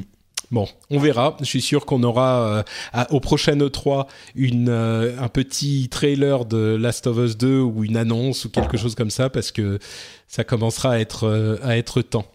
Ouais. Bon, quelques petites news en passant rapidement. Le, le, le international de Dota 2, euh, le, le, championnat a une euh, des, des, prix euh, allant à, enfin, ça, ah, le prize pool, comme on dit en français, le total des, des prix que vont gagner les participants, des gains, c'est 15 millions de dollars. Ouais. Voilà, je le pose là.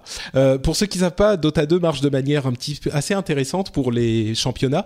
Ils ont, enfin pour le championnat principal, euh, l'international, euh, ils ont, ils font participer la communauté énormément. C'est-à-dire que la communauté peut acheter des objets qui, dont une partie revient, une partie du prix revient à Valve, une partie revient au prix, et il y a toutes sortes de, de vie communautaire pour tout ça. Je connais pas à 100%, donc je vais pas donner les détails pour pas me faire incendier par les fans, mais le résultat c'est que c'est 15 millions euh, de total des gains. Impressionnant. 15 millions de total des gains, et je crois que c'est, on est quasiment à 7 millions de récompenses pour l'équipe euh, qui va remporter le tournoi en fait ça c'est quand même euh, on arrive dans des chiffres euh, qui sont complètement dingues. Je veux dire c'était le, plus gros cash prize qu'il y avait eu sur ce genre de, de MOBA c'était déjà Dota c'était l'an dernier c'était 12 millions euh, qui avait été financé aussi par le, le système de compendium. Donc c'est ça qu'achètent les, les, joueurs en fait sur sur Steam. Et qui leur donne droit à des à des récompenses. Et là cette année enfin déjà l'an dernier ils avaient été surpris d'atteindre 12 millions Valve cette année ils se sont dit bon bah écoutez on va mettre des récompenses jusqu'à 15 millions et ils les ont eu. Je pense qu'ils s'ils avaient mis des récompenses à 20 millions ils, les, auraient peut-être eu. Ah ouais, non, mais ils les auront l'an prochain, tu vois. Ça paraît évident. Mm. C'est complètement dingue. Euh, un truc qui est aussi complètement dingue, mais inattendu au possible, c'est le fait que Pokémon Shuffle soit disponible sur iOS et Android cette année. C'est fou, quoi. On s'y serait jamais attendu. Quelle surprise. Et puis que, que, d'argent dans les poches de, de, de, de, Pokémon Company et de Nintendo, quoi. Bon, c'est pas les jeux que Nintendo développe avec DNA. Hein. C'est un truc à part. C'est Pokémon Company. Mais bon, c'est quand même un premier, euh, un premier contact, quoi. Oui, oui, c'est sûr, c'est sûr. Mais bon, c'était un jeu qui était tellement euh, calqué sur les mécaniques de free-to-play euh, de, de, téléphone que c'est pas très surprenant.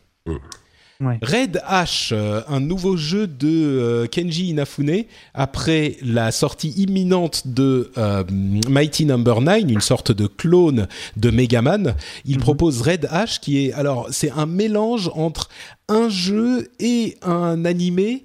Et ils sont sur Kickstarter et ils ont besoin de combien? 800 000 dollars, un truc comme ça.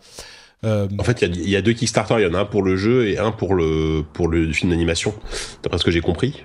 Si je me trompe pas. Et en gros, ouais, le final, enfin le jeu a, ouais, à peu près c'est 5, 5 ou 5 ou 800 000 dollars. Euh. Bon, une pacotille. Une broutille. Bon, bah, pour un jeu, oui, c'est pas grand chose. Oui, c'est sûr, c'est sûr. Après, je sais plus combien il avait eu pour euh, Mighty Number 9, mais qui était déjà passé par, euh, par Kickstarter aussi. Oui, oui, tout à fait. C'est pour ça qu'on dit euh, déjà après, après son jeu, il est décrit comme une sorte de d'action RPG, euh, mélange d'action RPG et de TPS, euh, qui qui reviendrait apparemment sur des bases d'un jeu qui avait été annulé. Je crois que c'était Mega Man Heroes. Mm. Je crois que c'est ça. D'ailleurs, il fait un clin d'œil pas qu'un peu gros à, à, à cette mésaventure qu'il a eue chez Ouais, c'est ça. Moi, après, je sais pas. J'ai un peu de mal avec euh, avec Inafune et puis même euh, plein plein de gens sur Kickstarter qui euh, qui voilà qui revient. Bah, par exemple, typiquement le, le, le mec qui fait Bloodstain, qui fait la, la suite de Castlevania. Euh, c'est c'est c'est okay, bah ouais, non mais c'est ça. Oui, voilà. C'est c'est vraiment tout tout enfin tous ces gens qui reviennent avec des concepts qu'on connaît par cœur, même si c'est des bons jeux et qui récoltent de l'argent sur Kickstarter pour faire des trucs qu'on connaît déjà je sais pas, moi j'ai Kickstarter, j'ai autant je soutiens Kickstarter depuis le début, euh, là je commence un peu à voir le, mauvais côté bah, avec Shenmue 3, hein, on peut en reparler aussi, mais bon. On continue euh, le, le, tu le, seulement à le voir. Non mais bah moi, moi, tu sais bien que je suis un grand optimiste euh, Sylvain, mais uh-huh, effectivement. Mais mais mais là je, voilà je me dis que ouais ce, ce côté, enfin la enfin le la nostalgie et le fan service sur Kickstarter prend le dessus et c'est c'est un peu dommage quoi.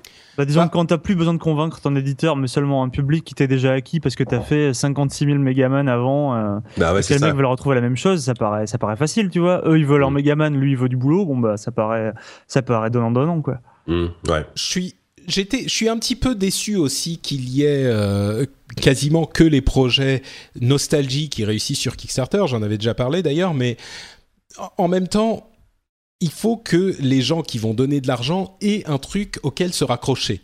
Et, forcément, ça va être un énorme succès, enfin, ça va être un plus gros succès quand tu as un truc auquel tu peux te raccrocher. Et le truc auquel tu peux te raccrocher, c'est un truc que tu connais déjà, ou un, développeur qui, que tu connais déjà, ou une idée que tu connais déjà. Il y en a quelques-uns qui réussissent des trucs nouveaux. Mais euh, d'ailleurs, euh, je me plaignais souvent de cet euh, aspect nostalgie.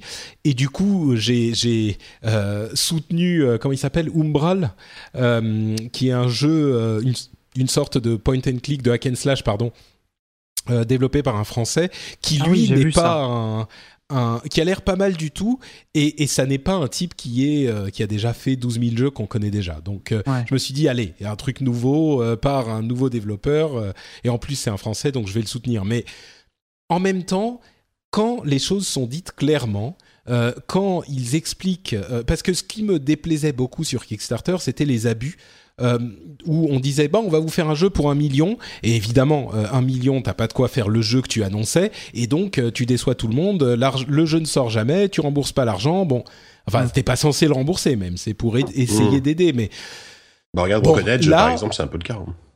Oui et non. Broken Edge, il est sorti en deux parties, mais il est sorti. Oui.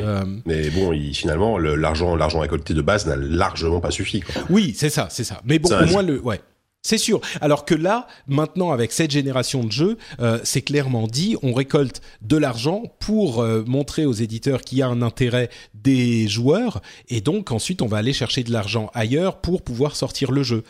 Hmm. Ça, ça me, ça me paraît, c'est un petit peu, bah, il n'y a pas de mal, personne est lésé dans l'histoire, tout le monde sait dans quoi il s'engage, c'est une relation entre adultes consentants, donc hmm. ça me dérange moins, quoi. Bah, C'est-à-dire qu'il y a quand même le, risque au final qu'un éditeur qui, a été démarché puisse quand même euh, interférer quelque peu avec les plans initiaux du, du Kickstarter. Quoi. Mais euh, surtout, ce que, enfin, ce que ça nous apprend, on va dire, un peu toutes ces années de Kickstarter, c'est que la plupart des gens déjà ne sont pas forcément curieux et surtout que les gens ne sont pas forcément des philanthropes. C'est-à-dire que soit tu leur sers là, ce qu'ils aimaient déjà, soit, soit bah, d'eux-mêmes, ils iront peut-être pas forcément voir, euh, voir les nouveautés. Et je dis ça, je veux dire, je me place là-dedans. Hein, je, je, suis complètement bah pas plus curieux qu'un autre, tu vois. Euh, J'ai beau arpenter Kickstarter, je, je back pas non plus 56 000 trucs, alors que dès que je vois Ron Gilbert qui me sort un, un point and click bah il y en avait 20 ans, bah, je, le, je le paye quand même. C'est complètement ah, con. c'est ce que j'allais dire. C'est ce que j'arrive pas à me raisonner. Mais c'est vraiment que le, le, truc a été, enfin, ça a été récupéré par le système aussi. Si on commence à revenir vers les éditeurs, c'est que ça commence à devenir une espèce de, une espèce de voie royale en fait pour, pour un, des, des éditeurs un peu frileux. Tout simplement. Bah oui, c'est vrai qu'on dit ça, on se plaint et tout, mais des, des, des sans, Kickstarter, euh, un, Wasteland 2, un Pillars of Eternity, qui sont des très bons jeux, hein, euh, n'existeraient pas, tout simplement. exactement. Et ça, c'est ça, c'est quand même bien pour ça. Après, c'est vrai qu'on se plaint du truc, mais comme comme dit Sylvain, moi, moi, c'est pareil que comme comme un comme un comme une andouille, j'ai baqué le jeu de Ron Gilbert, euh, le enfin le point and click euh, comme comme comme si comme 688. Mais bah, pareil avec avec Bloodstained, moi, j'ai j'ai payé tout de suite, quoi. Alors que j'étais le premier à me plaindre du fait que, mais bon. On, fait, on, fait, partie du système, hein, on s'est fait avoir, c'est tout. Exactement. Non, mais moi, le pire, c'est que j'ai même pas du tout l'impression de m'être fait avoir. Le type, il m'a dit, euh, voilà, on a besoin de temps euh, pour euh, et on aura tant des éditeurs derrière. Le jeu, on espère qu'il sortira en 2017, mais bon, si c'est 2018, soyez pas étonnés.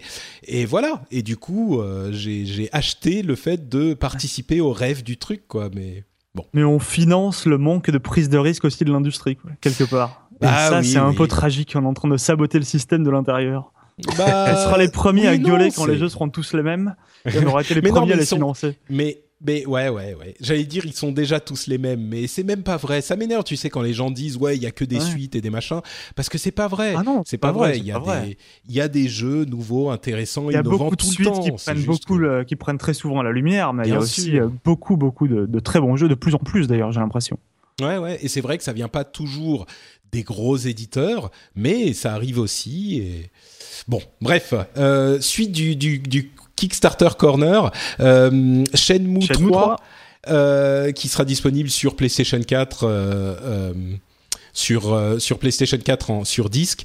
vous, vous avez vu le mock-up de la de, de la enfin le modèle le screenshot qu'ils ont mis de la boîte PlayStation 4 Ouais. Non, ouais. C'est ouais, c'est ignoble, mais enfin c'est fait avec Paint, mais c'est comme la vidéo, la vidéo de ce Kickstarter. Elle était affreuse. C'est immonde et le mais enfin moi vraiment là c'est un niveau où ça m'inquiète quoi. Ils doivent être t'as as vraiment l'impression que ils sont quatre dans, une chambre et, et, ils se disent eh euh, ton ton cousin là il sait pas utiliser Paint sur Windows ouais ouais ouais. Bon appelle-le dis-lui de nous faire un mock-up de la boîte euh, PlayStation 4 ouais ok je vais faire ça. Tu lui payes une ils ont ressorti les mêmes mecs oh qu'en 2001 tu vois ils te refont les mêmes euh, T'as vraiment l'impression qu'ils ont des chutes en fait, que tu te prends des chutes de 2001, 2002 qu'ils avaient abandonnées c'est vraiment tragique quoi. Le jeu a l'air ouais ce qui est fou c'est qu'on parle de Shenmue 3 un jeu qui était à la conf Sony etc et pour le moment t'as l'impression que c'est d'un amateurisme euh, assez assez triste quoi. Bon effectivement il y, a pour le moment ils ont rien à montrer parce que ils ont rien tout simplement quoi. Mais euh, mais ils devraient rien montrer ou, à ce moment-là montrer ça à vrai dire c'est même pas tellement les images du supposé jeu qui m'inquiètent parce que ça oui ils ont même pas commencé le développement forcément ils ont rien. Moi ce qui m'inquiète enfin ce qui m'inquiète non ça m'inquiète pas vraiment parce que j'imagine qu'ils auront des gens un petit peu plus professionnels mais ce qui me m'intrigue, c'est la qualité de la production des, vidéos. Enfin, et, de la vidéo, je l'avais déjà dit, mais là, de, ce, de cette image euh, de, de, la, de la boîte euh, PlayStation 4, mmh. c'est mais, enfin, vraiment, on a l'impression que c'est. c'est un truc photoshopé merdique. Euh. Mais, mais vraiment, mais, mais c'est pire que photoshopé merdique. C'est c'est c'est Paint merdique. Enfin, Et du coup, tu dis, mais est-ce qu'ils n'ont pas une équipe un tout petit peu professionnelle qui, qui travaille sur l'élaboration du projet au moins C'est parce que euh, Inafune et, euh, et, et, pour pour donc Red Ash, Mighty Number no. 9, Bloodstain, tout ça, tu sens qu'il y avait quand même une équipe derrière qui était en train de préparer un truc hyper sérieux pour le Kickstarter. Tu sentais qu'ils y allaient à fond, quoi. Ouais. Là, t'as l'impression qu'ils sont trois, dont, deux qui sont là juste pour regarder et applaudir, quoi. Enfin, c'est. Mm. ça me fait un petit peu, ça me fait un petit peu mal pour Yu Suzuki qui est qui est quelqu'un de qui a une histoire. Enfin, c'est l'un des piliers de, feu Sega, mais bref. On verra, ça se trouve, ils vont faire un Shenmue 3 incroyable. Mais... Le mock-up qui est quand même terriblement flou et qui est euh, absolument. Oh euh, c'est terriblement amateur. C'est, ils sont moqués jusque sur, sur Kotaku. Euh, les mecs ont fait un, un post en titrant euh, Shenmue 3 Placeholder Box Art is hilarious. Enfin, je, sais pas, je sais pas parler, mais. Hilarious, euh, Hilarious, ouais. Euh, mais c'est vraiment. ils en font deux pages pour raconter à quel point c'est mauvais. Mais c'est vrai que l'image, l'image est saisissante de laideur. Mm. Bon, bah, peut-être que c'est voulu, c'est tellement gros, ça se trouve, ça leur donne une image modeste. enfin, en même temps, il y a, y a, ça se trouve, y a Sony qui va payer le marketing derrière, mais bon. Ouais. c'est une blague depuis le début chez Nemo 3. En fait, c'est Gabe Newell qui, qui, qui, va annoncer avec Flash 3 derrière, tu vois, pour, pour maximiser maximiser l'effet, quoi. C'est comme euh, Kojima qui avait fait une sorte de montage euh, avec pour annoncer euh, Ground Zeroes. oui, avec sa fausse société. au jeu, là, oui, il y a une fausse société, ouais. Mm. Mm. Bon, on attendra de voir. Et enfin, toujours dans le corner Kickstarter, Star Citizen, le, module FPS qui s'appelait Squadron 42, non? Je crois que c'est ça. Non, Squadron 42, c'est la campagne solo, je crois. Mais c'est ça, non? Euh, Ouais, non, j'ai un, un, doute, je suis pas sûr que ce soit ça, mais bon. Bon, enfin bref, le module FPS, si, si, je crois que c'est Squadron. C'est ça. Euh, a été décalé, il était censé sortir là, euh, bah, c'est maintenant, et il a été décalé parce qu'il n'arrive pas à faire, euh, enfin, il n'est pas au niveau auquel il voudrait le, le faire. On se dit qu'il est devenu tellement ambitieux, ce jeu Star Citizen, avec des modules partout, des trucs d'exploration, de d'espace, de FPS, de, enfin, il y a, y a plein de, c'est vraiment euh, Star Citizen, alors c'est aussi le projet euh, euh, crowdfundé le plus gros de l'histoire. Ils en sont à quoi 70, 80 millions de dollars. et c'est devenu genre 5 jeux en un, quoi. C'est très imposant. Et bon, là, il semble que ils ont assuré. c'est ah, mais je suis vraiment encore en vacances aujourd'hui. Richards euh, bref, Chris Roberts, voilà. Chris Roberts, Chris Roberts. Chris Roberts. Euh, vous m'avez confondu, confusé avec, euh, avec Richard euh, Chris Roberts a annoncé, décidément tous ces noms. ils ont, il a annoncé que le, le jeu sortirait bien et qu'il n'y avait pas de problème, qu'ils étaient en train de travailler dessus, mais qu'il n'était pas encore, euh, il n'était pas encore au niveau euh, qu'il voulait. Ouais, puis bon, ce, module FPS, enfin, je sais pas, moi, j'ai pas l'impression que les gens, euh, c'est pas pour ça qu'ils ont soutenu non plus Star Citizen, quoi. Mais non, c'est. Mais d'ailleurs, ça s'appelle Star Marine le mode. Ah, d'accord. Merci. Mais euh, qu'est-ce que je oui, enfin moi, c'est moi ça me, ça me fait quand même un peu peur effectivement que ça, enfin peu importe le fait que ce soit crowdfundé ou pas, c'est que il a quand même levé, enfin il a 80 millions de dollars, mais il a un jeu qui a, qui a une ambition.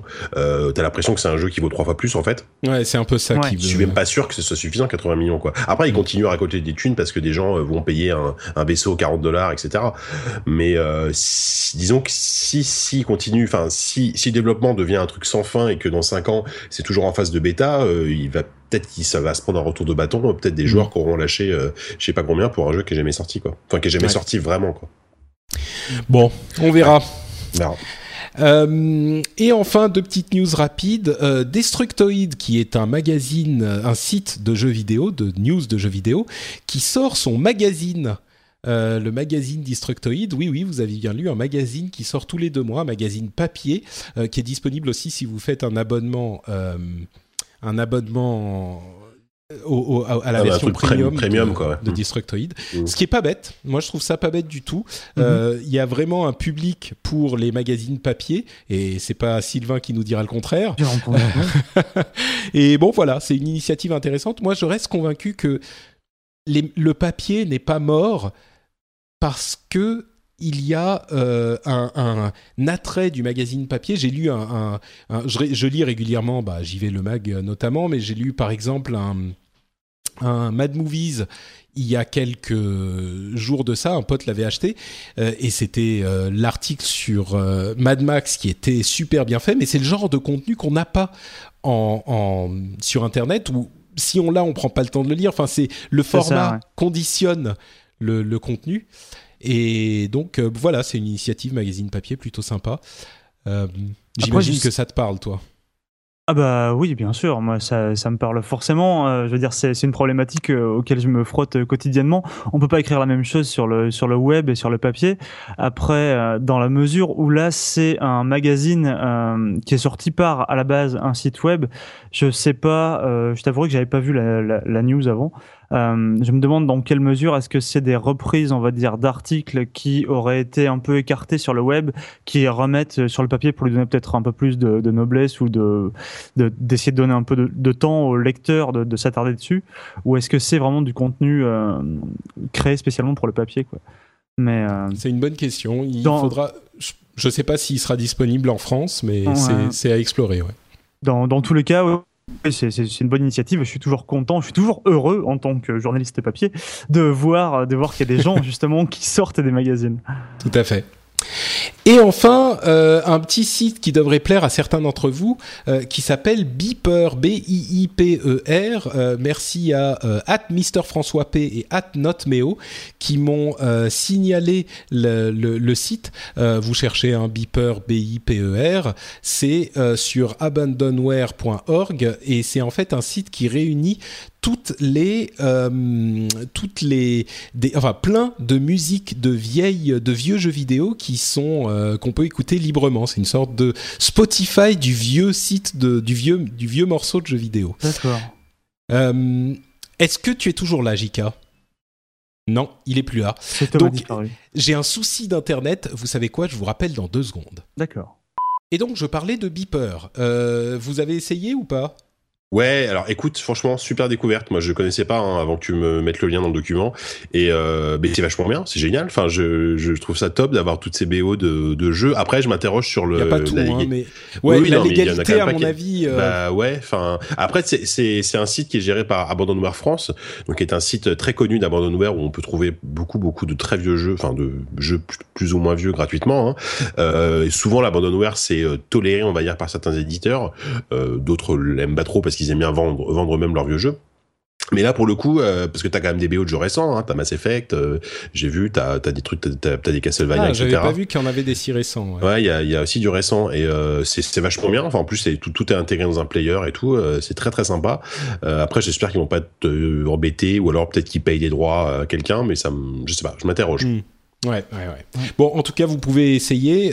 vous cherchez simplement B-I-I-P-E-R et vous trouverez tout de suite le site. C'est très simple. Eh bien, écoutez, messieurs, je crois qu'on arrive à la fin de cet épisode. J'espère que vous avez passé un bon moment. Ça va Vous avez survécu à la canicule ouais.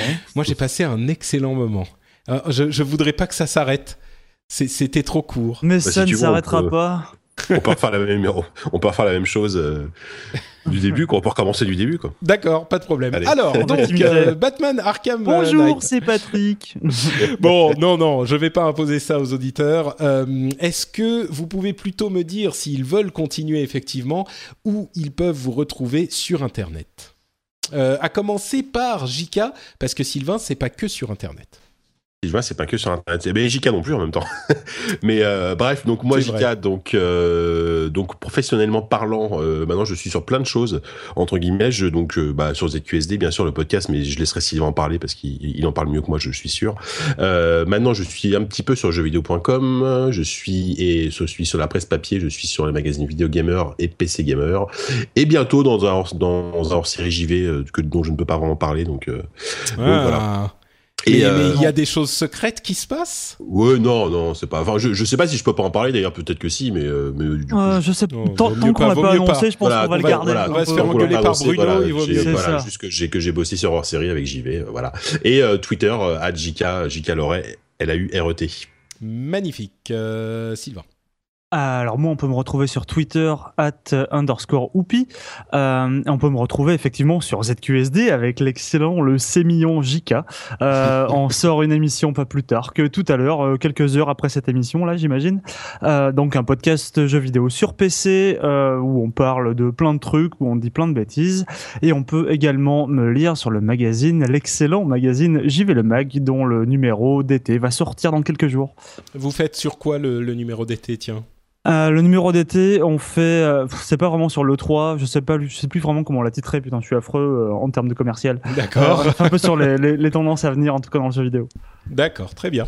Super. Et eh ben écoutez, merci beaucoup à tous les deux. Pour ma part, sur Twitter, c'est Note Patrick, c'est Patrick avec un note devant.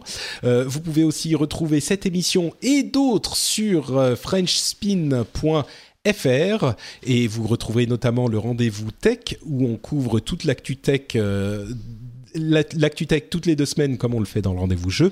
Euh, D'ailleurs, le dernier épisode était un numéro spécial où on a parlé d'hygiène informatique, où on vous explique un petit peu, et moi j'essaye de comprendre aussi, euh, comment fonctionnent toutes ces histoires de, euh, de gestionnaire de mots de passe, euh, de d'authentification double ah facteur, de VPN, pourquoi c'est important, pourquoi il faut y faire attention, et surtout, comme toujours dans le rendez-vous dans le rendez-vous tech, on l'explique de manière simple et distrayante pour que euh, ces choses qui sont si importantes. J'ai pris l'exemple du fait qu'on se lave bien les mains euh, régulièrement, mhm. hein, j'espère en tout cas. Et euh, pour les pour l'informatique, il y a aussi des règles d'hygiène simples à suivre et, à savoir. Mais c'est tellement compliqué et il y a personne qui nous l'explique simplement qu'au final, on n'a pas l'habitude de le faire. Là, vous avez un moyen simple et encore une fois amusant, distrayant de le faire. C'est le rendez-vous tech et j'espère que vous irez l'écouter également. En tout cas, il y a toutes sortes de choses sympas sur FrenchSpin.fr et donc sur Twitter Note Patrick et également sur Facebook Note Patrick. Je commence à être un petit peu plus actif sur la page Facebook euh, euh, que je tiens euh, et il y a des petites choses de temps en temps, des petites choses sympas comme des conseils de comics, de films, tout ça, de séries. Donc vous pouvez y aller également. C'est Note Patrick partout. Je vous remercie tous de nous avoir suivis. Je remercie Sylvain et Jika d'avoir participé à l'émission. Et on se retrouve dans 15 jours pour le suivant. Ciao à tous. Salut. Salut.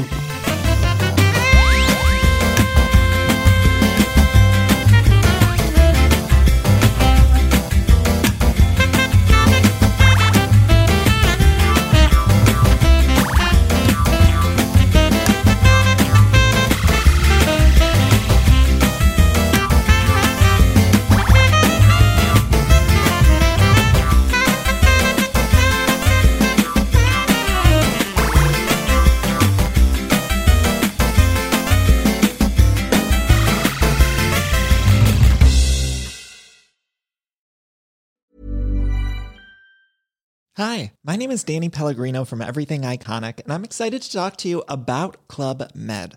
Club Med operates beach and mountain resorts and is the best all inclusive getaway for families. They have Club Med Punta Cana, their flagship family resort, and many other options in Mexico, the Caribbean, and around the world. Club Med are the pioneers of the all inclusive concept, which is the best way to vacation. Great for families, groups, or even solo travelers looking for land and water sports, delicious food food, and a place to make unforgettable memories. Visit clubmed.us, call 1 800 Club Med, or your travel advisor.